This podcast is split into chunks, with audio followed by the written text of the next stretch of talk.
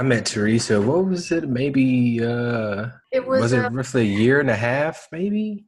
I think so. Yeah, it was when I started started at uh, at RealPage, and then you were the Mhm. first one to leave, like right when I started. Yeah, yeah. And I, pro- yeah. and I promise you, it was not Teresa who made me. Yeah, leave. It, it was not. You guys are at the same place. You were working at the same place. At one point, yeah, we were at a, a company called RealPage, and to Teresa's point, uh, I think I left probably a month or two after you came in. That sounds about right. Yeah, we didn't get to work on a project or anything. together. No, not no, Unfortunately, unfortunately, but the future is the future is here. It's coming. Exactly. Yeah, who would have who would have thought? Were you were you doing UXD back then? You were too, right? You've been with it for a while. Yeah, going pretty strong. You know, they're working on their first group project right now, and it's a uh, they're doing it's client work, and they're they're building a website for um, an organization. They're working on their uh, web presence and digital presence right now, so it's going pretty well. Nice. That's good. Get that like real world experience, 'cause that's really when you get a taste of how how hard Yeah. it be to do what we want to do. Right, right. Can you give us a little bit of your background and how did you land into your position? Oh my gosh, UX research. I've been uh, right. So right now I'm an experience researcher at uh, Projekt 202 Mhm. Um, and I don't know if you've, you've heard of us at all, but we are um, a consultancy in Addison. And uh, yeah, we, we do client work. Um, so I've worked in uh, consultancy before, actually before Mhm. uh, RealPage. So I've been in, I've done, I've done UX research for like startups. I've done it for uh, in-house enterprise and um, agency consultancy, and they're all very different environments Right. but it's it's good to get that experience. But I, I have a background in uh, journalism. So I went to Oh, for yeah yeah for journalism and uh, uh, the skills they transfer Mhm. over really well because you got to interview people. You want to take really complex information and distill it Mhm. like understandable and simple terms. Um, hmm and uh, yeah, yeah, it's it's been really good. I and, and a lot of the video stuff I did like I used to do broadcast news, so I was like on TV and it was awful. I hated it. I, I got you. you. You said you you worked at you know uh, for startups and enterprise. Does your approach to starting a project differ in both, or do you have like a go-to method that you always start off with? Um, I, the biggest difference uh, is probably being being in house is nice because you, you get to be part of a project or at least part of the same domain for a lot longer. Um, and from a Mhm. researcher's point, of view, that's awesome because you know researchers we just want to know everything about everything, and that, that takes Mhm. time. You know, you can't you can you can have like a pretty good uh, what we call a discovery session. So it's when you get to know um, the project and the team and, and the domain and you do like some interviews to, to find that information Mhm. uh, but the approach i guess um, i guess being in a consultancy it, you feel like you have to really sell what you do because i mean i think you always kind of do but definitely in this type of environment um, you really Mhm. have to, hold yourself to like i would say maybe a little bit of a higher standard Mhm. Background in journalism. That you went to college for that, correct? i did yeah journalism and a digital broadcast yeah Okay. How did you get introduced to UX? Yeah, that's a good question. And I like this one because it forces me to talk about why I got out of journalism. Um, Right. uh, so with journalism, you know, like reporting the news and working in the news like industry, you Mm-hmm. your job is to like uncover the truth, right? hmm Um, hmm it's not really in your realm to solve the problems that you uncover and explain to people. And Mhm. that always didn't really sit well with me. Like you, you know, you're supposed to be unbiased, and, which I don't think Right. really. I think that's impossible, personally. hmm But um, it's just you know, there's a lot of other stuff too. But that was kind of the, the main the main thing that turned me off from it. Um, so you know, I had to do a lot of like soul searching and digging to figure out what I really liked about it and what I didn't. And so one of the things I really liked was was getting information and Yeah. people. Um, not like in Mhm. an interrogation kind of way. Sometimes if I have to, but hmm um, uh, and, and really just and so I actually I stumbled into technical writing first. Um, Okay. Yeah. So that so what tech writers do is they they, they document things. They write instruction manuals, um, whether Mhm. it's like hardware or like appliances or well, or software. That's another type of tech writing. Mhm. Um, what I found was that um, they they were like the old school first people to probably work with personas. ah, Yeah, I really Okay. caught that idea. Yeah, because they have to know who they're writing these instructions for, right? Like right. you know how to use the product, you got to understand who's using it. Um, Mhm. But the problem I found with that too was that tech writers, by the time that they get a product on their desk and they have to document it, it's already Mhm. been designed. It's already been designed, and they have to basically write instructions to address the things that are wrong with the product that people don't. Right. So I was like, okay, there has to be a better way. um, and that's that's design. That's the stuff that you all are learning right now. How to actually design a product from from the beginning stages for it to be good and to hopefully Mhm. not like need instructions. You can't always have that scenario, but um, right. but yeah, yeah, getting to know your users at that point and then understanding how to you know correct your problems and stuff as you go. Um, yeah, that's what brought me into UX. I actually do have a question about your transition from being a tech writer to then UX. Was it kind of like an easy transition of like, oh, I'm in a place, a space that's like a place that UXers are, so I'm just going to go in, or did you just have to like revamp your resume and everything and try to find a UX job? Yeah, that's another good segue into a whole other adventure that I had. Um, Mhm. So with, with tech writing, I never actually, um, I never got a job in tech writing. I did a lot of uh, volunteering for like this local organization for tech writers. Um, Mhm. kind of in between those phases, like I took like a tech writing course, and it was kind of like a, it was an online class similar to this actually. I think it was like six weeks in like the evenings, and then after I Mhm. took that, I was like, Ooh, I don't know if this is for me. But then I found about UX and this is where like my my video production skills came in handy because Mhm. um, what I what I found was like I just saw on Meetup.com back back when that was a thing, and we were all meeting. It was, Yeah. Um, there was a there was this uh, startup. They were like a media startup called um, Time Expose UX. So it would the concept was like a show, basically, kind of like Mhm. like Shark Tank. Yeah. Yeah. Yeah, yeah. So instead of like billionaire investors like Mark Cuban and all those guys, there's there's like a it was a panel of user experience experts, and they would Mhm. have startups come on the show and pitch their show idea, or, or either pitch their product, and then the, the UX people would you know break it down from a from a design Mhm. perspective. So Nice. um, that, yeah, it was cool. You Yeah. That sounds cool as shit. um, yeah, so it was it was really like non-traditional way to break into an industry. It's like taking skills from your you know past career and then leveraging it to build a network. So what was cool was we got um, access to a lot of experts in the field, and we ended up touring with this show like all over like the West Coast. Like we went over to like way over to California. We filmed in like nine or ten different cities, and it was just this crazy like three week road trip where we just we scheduled shows in like all these different tech cities and then we finally came back to texas um, and Mhm. dallas and we we filmed our finale at big design conference this is like Mhm.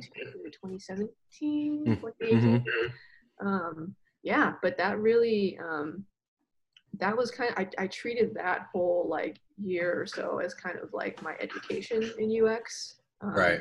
I I, couldn't like afford some of the really expensive uh, programs that were out there like smu has one that was like out of my price range at the time um, Mhm. Mhm.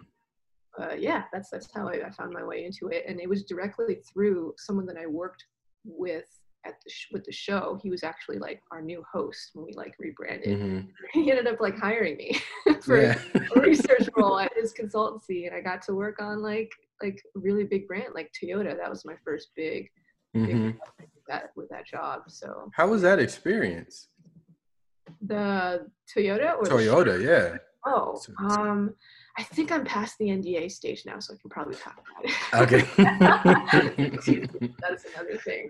Yeah, It, Yeah. was, it was a really cool project. It was, um, they were sort of assembling this like a team of multiple researchers um, to conduct usability testing. Um, Mhm. Mm. And you'd be surprised how many big companies and products and brands out there have like never done usability testing. Yes. Yes. It just blows your mind. right? Like, like what? Yeah. you got all this money. Like, what are you doing? Like, no, um, yeah, but it's it's interesting. It was um, what we did was kind of simulated a car, like a driving experience. We didn't have like the budget for like an actual car to like mm-hmm. test it, but um, we, we just like turned the conference room into sort of like an inside of a car. So we had like an iPad because it was like a touch screen type of software, mm-hmm. and then mm-hmm. like the video game steering wheel, and uh, and then a camera, like a couple of cameras for usability testing. Um, we just kind of it was kind of a ragtag team at first, but we really developed a good process for it that um, hadn't been in place for this company yet. So it was mm-hmm. a really cool opportunity. And that type of activity, have you were you experienced doing something like that before, or was that the first time you've been introduced to that sort of technique? Um, that was yeah. the first time like that. Yeah. Before that, um, the only real work I had done was just like uh, it was like a portfolio piece that I did for mm-hmm. this other startup, which which actually was about ride sharing in cars. It was for UT Arlington. Um, this mm-hmm. one's startup over there. Um, that mm-hmm. was about, it was kind of like like Lyft, but for college students. Sort of related experience talking to someone who's actually driving and riding along with them and observing what they're doing. But this was way way different, and it was such a big client, so it was kind of mm-hmm. nerve wracking yeah. what are some of your favorite projects you worked on? It's funny. I can think of like the worst ones. Those are the ones that. you can do that too. Fine. Well, I mean, explain those too. oh my gosh. Yeah, let me talk about some of the like. I don't want to call them horror stories. They're yeah. horror stories because of the client and not because of the users. I will say that the users right. are, never, are, never, evil. They're never bad. They're just users. mm-hmm, yeah. kind of yeah, yeah, but um, a really difficult client was this really huge um, financial services client. It's mm-hmm. I would say if you th- if you could think of like like the, the big three like consulting financial companies on like Wall Street or whatever this mm-hmm. is this, this, was them and mm-hmm. and they were they were doing like this digital transformation um, thing which you'll hear that buzzword a lot uh, digital yeah. we want to we want to be modern and all techy and uh, yeah. gosh the, i mean the, the, that space was difficult because they had never worked in like a sort of agile environment before. Mm-hmm. and so not only are you researching their product you are also training them how to work in a way that is not a part of their culture. Yeah. Very hard. It's it's mm-hmm. a lot of politics like that's you know people don't realize how much design and research is actually more than about pixels. It's about politics. Mm-hmm. Going mm-hmm. with your stakeholders and facilitating your process just as much as you're good at doing it. When you speak to process, how do you explain your research process to someone who just found out about UX and wants to get into it? It's a good question. I like to think of it as so with design, you know, mm-hmm. you're solving for um, interactions as far as like UX and software, but with mm-hmm. research, you're solving for a lack of information. Mm-hmm. Um, and it's a similar but different problem. Um, and one, you know, they both kind of inform each other. But with research, you really, I think, I think if you're trying to get into research, you're probably a naturally resourceful and curious person. Um, mm-hmm. And that's it's one thing that you should always remember that you are when you feel like you know the research that you're doing isn't clicking with your team, just know that the core of your process is that is that hmm. you know you you are there to to to get information and to get the mm-hmm. information mm-hmm. that's relevant to the team and to be mm-hmm. more or less unapologetic about reporting it honestly and in a way right. so for process i mean it's um, the first thing the first type of research ideally that you want to do hopefully that your project is scoped for it is um, the understanding of the problem first off mm-hmm. in the, the problem in the problem space is the first thing and then after that the users um, usually sometimes though like i know that especially my uh, my corporate job as uh, you might know everett um, mm-hmm. we would always start off with like the users and um, just like usability testing so that's just like a really straight up way of putting users in front of like a piece of software and just having them use it and then seeing how they use it, which is which is good, but it's always better to start off understanding who your users are first. It's like if you had a friend, right? If you knew someone who was going through like some kind of a problem and you wanted to help them, you would want to understand more about who they are first before right. just diving in and trying to solve their problems for them. No one mm-hmm. wants that. Right, right. and then, yeah, and that you could actually end up doing more damage um, if you if you don't seek to understand before you, you solve problems. So, right. in a really like general, vague, high level way, that's that would be how I approach research for the most part. Starting out with a, a new client, um, let's say someone who's making that digital transformation and actually trying to increase their digital presence and all that sort of thing. Um, and they have a business, but they're all over the place, right? How do you know what kind of questions to ask? How do you know what kind of questions to ask? Is it more or less just from experience, or do you have a set amount of questions that you ask every time to start a project? gosh every every project is kind of different i really i really think about who it is that i'm working with so sometimes mm-hmm. um, you will be working maybe it's with the marketing team mm-hmm. and you start to try to get into their heads like what's a marketing person driven by you know mm-hmm. like who, who, i think about like who who when they're when they're working at their desk who is standing behind them breathing down their neck making sure they do mm-hmm. yeah you want to make them look good right because that's why mm-hmm. they pay you that's why they're paying you to come in and do this research so you think yeah sometimes it's marketing sometimes it's um, maybe another design team who needs some extra help um, maybe, mm-hmm. maybe it's just like uh, maybe it's the you know more businessy sales people um, mm-hmm. So it's it's understanding your audience in the sense of who you're working with, just as much as it is about who's using the products that you're that you're solving for. So I I try to always look like the business side of it, right? Part mm-hmm. that sometimes researchers and designers don't really want to deal with. They just want to like do the stuff like yeah they were called to do, you know, their craft. Yeah. yeah. yeah. Yeah. Asking questions to understand the business model is, is a really good place to start. Business model. That's one of the things that I'm making sure that I introduce to the students here is that understanding um, how to make a product into a business and understanding just the ins and outs of that because I feel like we're not getting enough of that in our education.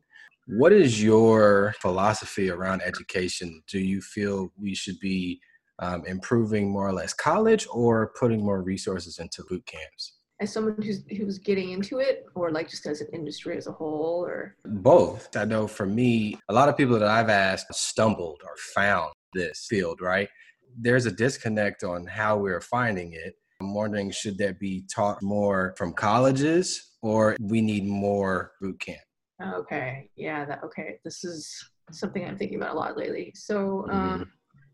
I, I really wish that there were more apprenticeships at mm-hmm. companies um, P202 actually has something like this. It's they, they have it more for like developers and maybe some designers right now. I'm, I'm trying to see if they're going to do it for researchers. Um, mm-hmm. But you know, it's so hard to like get your first job without that first experience. Yeah. Like, whole chicken or the egg, whatever thing. Mm-hmm. How are you going to get experience if you don't get your first job? mm-hmm. it was really hard for me like a solid. Oh god, mm-hmm. how long it took me to get my first job. Mm-hmm. Um, but it's a grind, and and as far as like education and how you you teach yourself or you where you learn to do it, um, mm-hmm. there are no rules. It's you're right. You know, mm-hmm. everyone have to come from different areas. Like at uh, at RealPage, for instance, when I was mm-hmm. there, um, I, I came from a journalism background. We had someone else who came from like. Uh, social sciences. Like she mm-hmm. used to be a therapist. Mm-hmm. yeah. Svetlana, you, you probably worked with her. Yeah, yeah. Svetlana. yeah, yeah. And someone else came from academia, from like a like a formal anthropology background. Mm-hmm. And I was the only one who just like, you know, I had a, I had a, a, bachelor's degree, but it wasn't related to research necessarily. Everyone right. else, like a lot of researchers, this is I feel kind of like imposter syndrome sometimes. Like I'm sometimes the only person on the team who's a researcher with like quote unquote just right. Because researchers are nerds and a lot of them come from like masters and phds and stuff but right right it's a, it's a different type of knowledge. It's a different way of approaching problems. Um, hmm. and with with tech you're looking at applied research a lot of the times. So mm-hmm. what's awesome about design and research is that the more diverse viewpoints that you have in the room the better. Mm-hmm. the more the more ways of looking at a problem is better. Um, and I think there's a lot of value in having a community to learn with. Absolutely. Mm-hmm. Um, because if you ask anyone who's like been a UX team of one, that can be extremely like isolating. Yeah, it is. Yeah. Yeah. I've been on some really small like design teams in my career. I've, I've had a mix. The small ones really test everything about you. At the end of the day, they test everything your patience. Uh, my students hear enough about it. It's, it's, it's tough. So, yeah. Yeah, I, I think that there are definitely some things that I, I wish I had a little more formal education about. Um, a lot like of what? like oh, both design and research stuff. Just just some of the methodologies. Um, Mm-hmm. I learn and pick things up really quickly, especially on the job. And when you get thrown into a situation, you're gonna learn. You know, you're gonna learn Right. to take a job and to do a good job with it when you're starting out.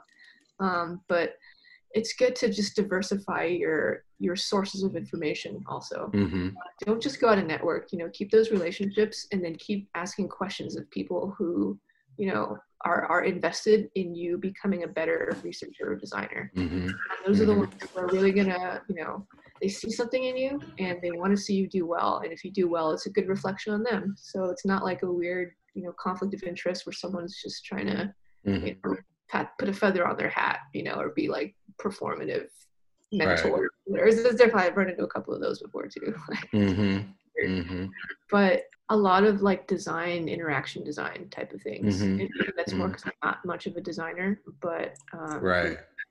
yeah and then i don't know i guess like research there's just a lot that i had to learn on the job for research in terms of like uh, some of the very technical research things like statistics um, Mm-hmm. really complex like quantitative data as i have Mhm. like journalism is, is much more like qualitative um, Right. yeah like you're asking questions you're using your instincts and you're combining qualitative things um, Mhm. i don't want to say abstract some of it is abstract but like with numbers um, I, I was never like very good at math in school. I, I like to break stereotypes of Asians sometimes. Yeah. Not very good. Damn. I hear you. But speaking of that, though, how has been your experience as an Asian person in this field? Do you feel like you've seen enough representation of yourself? Have you seen enough representation in any of your stops um, of a multitude of groups at all? I know for me, RealPage by far is one of the ones that I've seen the most diversity on a team. And when I was at 7 Eleven, but how about you? RealPage was the number one most diverse team. Really? Yeah, both in terms of, of like um, ethnicity um, and cultural background, but also like um, professional background. Like I was saying, the research team, people came from all different types of backgrounds. Um, Mm-hmm. on the other hand, if you stepped outside of the UX team, it was very much not that way. Uh, we were very much an anomaly at that company. Yeah. it was, it was, I think it was built intentionally to be that way because the, you know, whoever the people who started it between like the VP level all the way down to like directors and managers, they had an understanding of like wanting to recruit a diverse um, team. That's what makes good design. But um, outside of that, I would say that it is is very homogenous. It is very Mhm. homogenous. Um, we uh, at P202 actually we're just um, going through as a lot of other uh, companies are right now going through like auditing you know diversity and and different data um, and all that Mhm. stuff and even here um, you know we're in the south also um, Mhm. it's, it's very homogenous and, and the statistics the way they break down is, is asians are actually um, you know out of all the when you talk about like minorities we're, we're Mhm. represented in like the double digits or whatever like within the company but if you Mhm. get to the upper levels of management um, we are actually less represented than all the other groups Right, right. so, yeah Wow. it's really really interesting So looking into that information, I mean, does that set anything off in you or trigger anything that says I gotta spring into action and like maybe bring awareness to that? Or do you think in terms of maybe when you're doing your own outside projects that you want to create a more inclusive environment rather than hoping your work environment will actually uh, improve? Depends on the day Yeah. There- you know, there- I, I, I like that I can be honest and re- like you know it's honestly yeah, yeah. I do just feel like I we we just need to like just burn it all down and just build something new. Um, hmm hmm um, yeah, I go back and forth on that, but for the most part, for the most part, I will say that I I'm kind of just an activist by nature. Um, I've always Mhm. just I've always just been that way ever since I was like even in high school. Um, And like if I see something that that is wrong or or not just, I just want to fix it. Um, Mm-hmm. Yeah.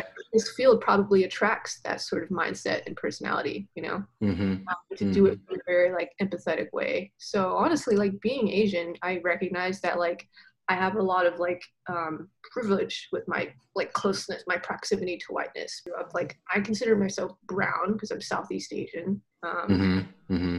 Just different from East Asian. That's a whole other conversation. Yeah. Okay. um, uh, yeah, definitely. Uh, kind of existing in like this liminal space, right? Because um, at least in America, I think that discussions around race tend to be black and white, and so you know we get split up and you know uh, Mhm. in some of these conversations. But I think that I, I I'm thinking of it more in terms of an advantage that I can experience a little bit on more of both sides and offer a little bit more nuance to situations and conversations. Mhm. Um, and then sometimes I feel like like it's very draining having to educate Yeah. people in the workplace, and especially it being the workplace, and you have to kind of be delicate with some of those conversations with people who don't know how to have these conversations yet. So there are some days like um, Mhm. I feel like I need to just like be on mute, turn my video off for this particular meeting. Um, we've been- Yeah. we've been meeting a lot about like uh, DEI initiatives and stuff like that. Mhm. And Mhm. we we've self-selected into a group of people who want to work on this. There are um, Black researchers and Black designers at our company, Mhm. um, but some of them aren't in these conversations, and that's completely understandable. yeah. And like, Yeah. no one's obligated to do this. Um, Mhm. Yeah, there's there's good people out there wanting to do the work. So I appreciate your comments around that too, because you know it's um, not just Black people, but a lot of marginalized groups are really asking for is, hey, you know, that recognition and to you know speak up. So recognizing that you know you have you know your own privileges that allow you to mix well within those spaces and to be able to be a champion for people who aren't in those spaces i think that's really commendable. So i appreciate that. But i want to bounce back to a comment you said earlier. When you're reporting your like your findings unapologetically do you feel in some way is that attributed to your ethnicity when you're giving the information or gender as well? Or is it more or less just the job of a researcher hearing that truth that way and it hurts Oh, dang, that's a good question. You should have been in journalism. yeah, that's powerful. There's a lot wrapped up in that answer. And I would say that to the first point, I would Mhm. say it's actually like being unapologetic is actually an antithesis to the way Mhm. that I'm perceived as an Asian, and especially as an Asian woman. Mhm. Um, we're generally, you know, expected to be quiet and timid Mhm. and not speak up and just let people walk all over us. Um, Mhm. and you know, I don't think of myself as that. Sometimes, honestly, it like yeah certain, certain situations, I'm just like, oh my god, this is a train wreck, and I just like hang back. But um, to the second point, I would say that. Can you rephrase your question again? The word unapologetically is what's got to me. I'm trying to figure out if it's you being an Asian woman and you have all these stereotypes clouding you when you're giving this information, or is it just I've been in situations where it's like, oh God, here come the researchers again. You know, it's like you know, it's like they're going to tell us some shit Yeah. that we don't want to hear. So like, is it that or is it something else deeper? See, it's it's probably both, but you know, the like insidious thing about like white supremacy is that you're constantly questioning yourself internally. Right. Is it Right. are they upset with me because of what I'm saying, or is it because they're upset with who's saying it? Exactly. And that's just really, really like taxing mentally, emotionally, and psychologically. Is you know, Yeah. Because Um, ultimately, I'm trying to get to how do you how do you deal with that? I mean, I know for a lot of us that shit is tough, and it's like, especially for me being, you know, as direct and you know, I try to get to the point. I know in the back of my head I have to worry about the optics of it. It's like, okay, the angry black man trope. So I have to be strategic on how I maneuver and give my opinion. So I was just wondering, how do you deal with that? a few ways. So thankfully, I don't I don't drink. Yeah. That's Mhm. if I did. Right. Right. um, I, it's a lot of it is is focusing on doing really good work, really Mhm. good work. Um, you know, with with the acknowledgement that sometimes what that means, uh, like a standard of good work, is something that um, people who are from marginalized communities have to even work extra hard to get Right. to reasons. Um, but it's still something to strive for, and that's something that is, is no one can argue. If you're doing good work, no one can argue that. Um, Mm-hmm. Mm-hmm. you know, so that's I would say first and foremost is that, and then also um, building allies in different Mhm. parts, different parts of the company too. Not even just your UX team, building Right. silos, like making friends with somebody from marketing, making friends with you know Mm-hmm. wherever you can, and uh, you know, and, and I like to think of it as as building genuine connections, right? Yeah. Um, I know some people who do it, and it's very clear that they have like this agenda, you know. Yeah. yeah. Yeah, but like, you know, like I said, it's a lot of a lot of this is like politics and relationships, and and you have to play. You, you have to play that game sometimes. Um, Yeah. so you can't not play it. hmm sucks that that's not an option. But um, Have you tried to not play it? when I first started, I didn't because a I didn't feel comfortable doing it. I felt like I Mhm. was very out of my element. Um, Mhm. uh, I, I was fortunate though to have um, a manager who was really good about answering the questions that I had about Right. politics. He's, he's the one who was dealing with all those different stakeholders, and um, he's very good about explaining some of these relationships. And you Mhm. know, like there, there would be some meetings where I would not understand why something we said didn't sit very well with them. Mhm. Um, and a lot of it has to do with like, yeah, what what's this person's a what's their understanding of what we do, and then b like what incentives are driving them, you know, Yep. like a lot of that stuff. So yeah, it sucks not to play because you don't know what's going on around you. You don't know the context and the environment of the work that you're doing, and that's Mhm. as important as the actual work. I got a question. Right. Mhm. Um, can you describe like a, a day in the life of like, you know, with you being like a UX researcher, like how do you approach products? How do you approach daily tasks? Um, so with research, there are different methodologies. Um, the I would say like the bread and butter one would be usability testing. Um, So for research, you know, in order to conduct a study, you have to have a obviously the product. You have to have the users, so the people that you often have to recruit. Recruiting is a very difficult thing sometimes. Yeah. Um, so you got to have your recruit. You have to design the test. You have to design the actual like script. Um, Mhm. And a day, like an average day, it could just be caught up in meetings. It could be. Um, my favorite days are the ones where I actually get to conduct sessions with Mm. participants. Um, I, I don't get to go out into the field as much as I, I would like, obviously, right now. Mhm. Right. Right. Yeah, site. Um, and uh, and, and P202 is, is a place where they will they will actually like fly you out to different states and cities and um, even countries to go Mm. observe your users in the actual space that they're using it in. So whether it's Mm. like office desk or you know wherever they're using your product, um, those are my favorite days. Um, those are the days where um, it's challenging. Um, it's it's a lot like journalism when you're going out into the field. Um, you kind of never know what's going to happen. And Right. what, what I like to do is to bring uh, designers with me. I like to bring stakeholders with me. Whoever is involved with the outcome of this product needs to see like where the rubber hits the road, and that's like when users are actually using it. So um, some some environments can be really complex. Like you have um, like cameras. Um, sometimes they're photos. Sometimes they're actual videos. Um, There's a lot. There's a lot to juggle. Um, what I try to do is bring a note taker with me so that I can focus on on being present with the participant and being present to like the whole environment. Um, and that just looks so different depending on what product you're looking at. Like if you're working on Mhm. like Toyota or some other car, you know, you'll have you'll you Mhm. can actually be in a car and you Yeah. don't want it distracting if they're driving, especially.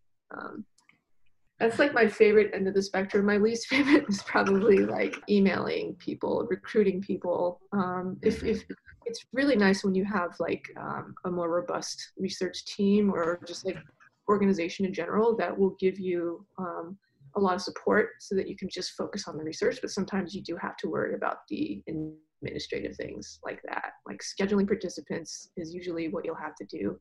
Um, uh, and some days you're just like stuck in spreadsheets all day looking at Mm. data. Um, I don't always mind that because that's a nice way to find patterns. But there's one other uh, really cool thing that Projekt 202 kind of it's, it's like our other bread and butter. It's called a wall walk. Mhm. So, um, but basically imagine like a conference room with just like walls and walls of sticky notes all over. Mhm, All-. You've probably seen like stock photos of that now, like Mhm. showing our process. But what I love about that is that what what that really is, um, in in in the case of this research methodology, it's a uh, affinity diagram. Mhm. And it's when you've just conducted a whole bunch of interviews, whether they were done, you know, remotely over Zoom or or whatever. Um, all of your notes are now on sticky notes. So you have one idea per sticky note, and then an affinity diagram is is I love it because it's very visceral. Like you're actually walking like back and forth along this wall. You're taking your hands and you're and you're putting different clusters of sticky notes together based on like what you're trying to learn Mhm. and um, you bring your client in too and then you walk you walk the wall with them and then you Mm. show them things you point them things you let them kind of move stuff around too and it really Mhm. gets them involved with the process um, Gotcha. yeah it's just as much about having them learn along with you rather Mhm. than you doing all the research by yourself and it's like all in your head and no one else knows about it until you report it that's really Right. um, yeah it's a team sport design is definitely a team sport so is research Can you speak to the pros and cons? I mean, one of the obvious cons is being by yourself, but can you speak to some of the pros and cons of being the only researcher or one of a very, very small team? Absolutely. Yeah. So um, the cons are easier. Yeah, yeah. yeah. So I, yeah, I kind of alluded to like the administrative stuff. Um, hmm the other challenge with that is uh, if you're the only researcher, that probably means that not many other people in the company know what you do. So Right. um, you you hear the word like uh, evangelizing a lot. I don't really like that Mhm. word. It's has like hmm weird religious connotations for me. Yeah. I like the word championing. Championing. You're championing what you do, um, and a lot of times that means educating people. Um, Mhm. And really, like if if if you do it right, people will just like naturally be like, "Wow, that makes a lot of sense. How come we haven't been doing that?" It's just Mhm. it's so logical. And then if you can get them really excited about it, um, that's good. Sometimes that is a con. Sometimes it's not. Um, Mhm. the other one is if you're the only researcher, you're going to have a hard time uh, managing the scope of a project. So Mhm. it's crazy, and I, I'm still learning this like all the time. Um, Mhm. When someone like if you're if you're conducting a study, we'll say like a usability test, you're trying to study um, the purchasing flow of like uh, a retail site or something like that. So you want to understand how people land on the page and how they get from there to Mhm. the cart and hitting submit and pay and then Mhm.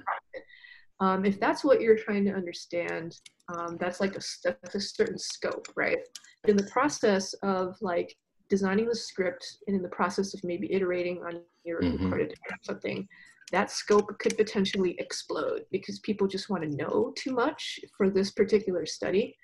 Um, and then budget constraints are always a thing like budget and time. Like we have to like launch this product by this and then it's like well you know we only have uh, 45 minutes with this participant. And you know we did we did our, our dry run. You know we had our script and we tested it out with somebody who wasn't an actual paid participant yet just to see how long the study would take like how long the script Mhm. takes. You always want to like do a do like a dry pilot run first before. Um, and then that tells you like what can we take out? Like what is it that people are kind of hung up on? Or what is it you know maybe that people are going to give a lot of feedback on and you don't want to stop them? Mhm. So managing the scope of your research projects is like a, it's something that i hear people talk about who Mhm. have been doing this like longer than i've been alive Right. So- yeah, it's, yeah if you get a, like a first gig if you're ever a researcher by yourself just know that that's it's an industry thing not you hmm But what are the pros? the pros is you are the expert Yeah. a lot of times people are, are excited to have a, a researcher and they've never been able to work with the researcher before that is something that i feel like should be celebrated a little bit more like yeah. situations where people are like just in awe of, of what you bring to the table What are some resources for researchers um, that you would recommend? Are there any sites, any books, anything like that? there are there are okay so so locally in dallas we have the ux research and strategy meetup um, i would recommend subscribing to their newsletter it's really really Okay. good. yeah they have a lot of job opportunities in there too DScout also is pretty good they've got good articles Um, Okay. D- yeah, DScout is one of those. Um, there's, there's a lot of like design and research softwares, you know, and they usually have like blogs and newsletters and stuff. I say DScout is a really good one. Gosh, there's so many. Um, a lot of what I learned too is like I follow people on Twitter. I'm not really that much of a LinkedIn. I should be on LinkedIn more, but yeah, there's some really good researchers to follow. research is something that I honestly hadn't had a lot of interaction with in my career. But with design, right, there's always something new coming out, right? Some new software to help us do something. What are those things for researchers that um, that you get excited for, or are there new methodologies on the horizon that's coming out, and you're like, "Hey, I got to try this." Ooh, um, this goes back to like how a lot of researchers are very academic. Um, So with academic research, um, they academic researchers bring a lot of um, rigor. I would say Mm. a lot of rigor into applied research. So applied Mhm. research is just basically in the private sector doing it for tech. Um, Right, right. People call that applied research.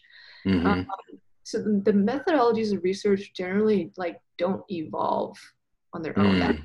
what evolves is the tools sometimes that we use in the environments in the different, Gotcha. different types of products so like obviously you know uh, uh, like a, a study that's done in like just like a website isn't going to apply the same way to like an artificial intelligence product you know Mhm. Mhm. it, it's just like more of, of us adapting our methodologies to like newer technologies in different environments like having to do it remotely it's Yeah, yeah. a really hot topic it's really hard to do you know contextual inquiries over zoom Mhm. um, uh, there's a there's a good actually the next meetup that ux research and strategy is having is, is exactly around that it's with um, vp of ux at um, this company called bottle rocket Oh, I, yeah, I know Bottle Rocket. Yeah, Okay. Yeah, Bottle Rocket Studios. They are an agency. They primarily used to be primarily like mobile apps. They were one of the first like people to be designing stuff on like the Apple store when it Mhm. first like invented. Yeah. Um, but uh, yeah, the VP there now currently is giving a talk about how to do contextual inquiry, which is just, just a fancy way of saying like field observations and interviews. How to do that remotely, and Mm. she's a great speaker, and I am I'm signed up for that. It's free. They all they're all, Okay. they're on Instagram actually. They're one of the Oh, okay. Cool. I usually don't use Instagram for like work related things, but Yeah. they're one that I do follow. They have some good content. Like I like that they have like you can scroll um, hmm pictures and they'll have like really easy to digest blurbs, which is Mm. I appreciate that. Are there any words of encouragement for uh, Saba and Courtney specifically because they're interested in the research aspect of what we do? Can you provide them and anyone that's interested some words of encouragement? Yeah. Oh my gosh. So trusting in like the reason that you're doing this and why you're not in some other field is a Mhm. really good reminder to come back to at the end of the day. Like when it gets hard and you feel like no one is listening, you know, like you're you're gonna often feel it's like like you know the truth because you've been talking to these users for like days, sometimes weeks, depending on the Mhm. study, and you're gonna know things and that knowledge is going to surface in all of these other conversations that you have with these other stakeholders and you're going to be like i have the answer to that if you would just listen to me Mhm. um, it's going to be there's a constant tension there but i think that you know falling back on on your methodologies and the quality of your work and and what you hear users say um, you can't argue those things i'm also i'm actually um, co-chairing a conference um, Mhm. Yeah, the one you told me about, right? Yeah, yeah. That's one thing I wanted to ask y'all with like the few minutes we have left. Um, Yeah, yeah. yeah. Are you all familiar with information architecture? Have you heard that term? What does it mean to you when you hear it? I would say the information architect is building out what the different layers of information are. I would say I think when I hear architecture, I always think of blueprints. So I similar to what Saba said, it's uh, it's like building out um, a blueprint of how your information is going to be structured and listed and outlined um, before you even think about any type of wireframes, any type of anything else. You need to kind of just structure out the information first, um, so it can kind of make sense and it's done in a cohesive kind of flow. So that's what I would think. That's right. that's spot on. So yeah, Mhm. the conference I'm running is is is around information. It's called it's just the Information Architecture Conference, but um, I'm Mhm. coaching it this year, and it's uh it's been around for like 20 years. It's a national Hmm. conference. You get people from all over the world that come to it. But um, I asked that because information architecture, I think, is sometimes I think of that as the backbone of design. Mm, Like Mhm. after, after research, like Mhm. need your information architecture right because you're exactly right when you think of it as like architecture of like a blueprint or like a physical environment. mhm, Um, but when you think about a physical environment, you know, what do you need out of that? You need to um, you need to know how to find your way around, which means you need to know where you are. You need to know Mhm. where you're going and how you're going to get there. So like mhm, navigation of like uh for for software, like what's what are your menu items? What are your what's your navigation from that point of view? Um, and then is the information displayed in a way that makes sense for you to find what you need Mhm. right away um, there's so much to it and it's it's an awesome like field in itself and i think that it's um it's kind of it's kind of scary actually that it's not Mhm. taught and it's not um, known about a lot, when when people talk about ux um, Mhm. a lot of Mhm. people want to just think about like pictures and you know the visuals of it um, Right. IA is one of those things where I'm striving right now to uh, get more accessible and more like just easy to talk about. Because like if you just look at the words information and architect, it's not hard to understand what it is. But Right. I think it's gotten to a point where it's uh, first off also very very homogenous, like more than Mm. the rest of design, and also Mhm. it's, it's very academic. But it doesn't have to be, and it's supposed to. No. Be simple. Teresa, I can't thank you enough. This has been